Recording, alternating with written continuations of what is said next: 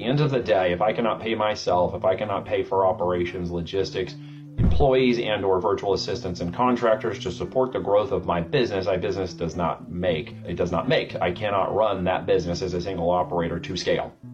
Now, what do I consider scale? I consider eight and nine figures scale, just so we're clear.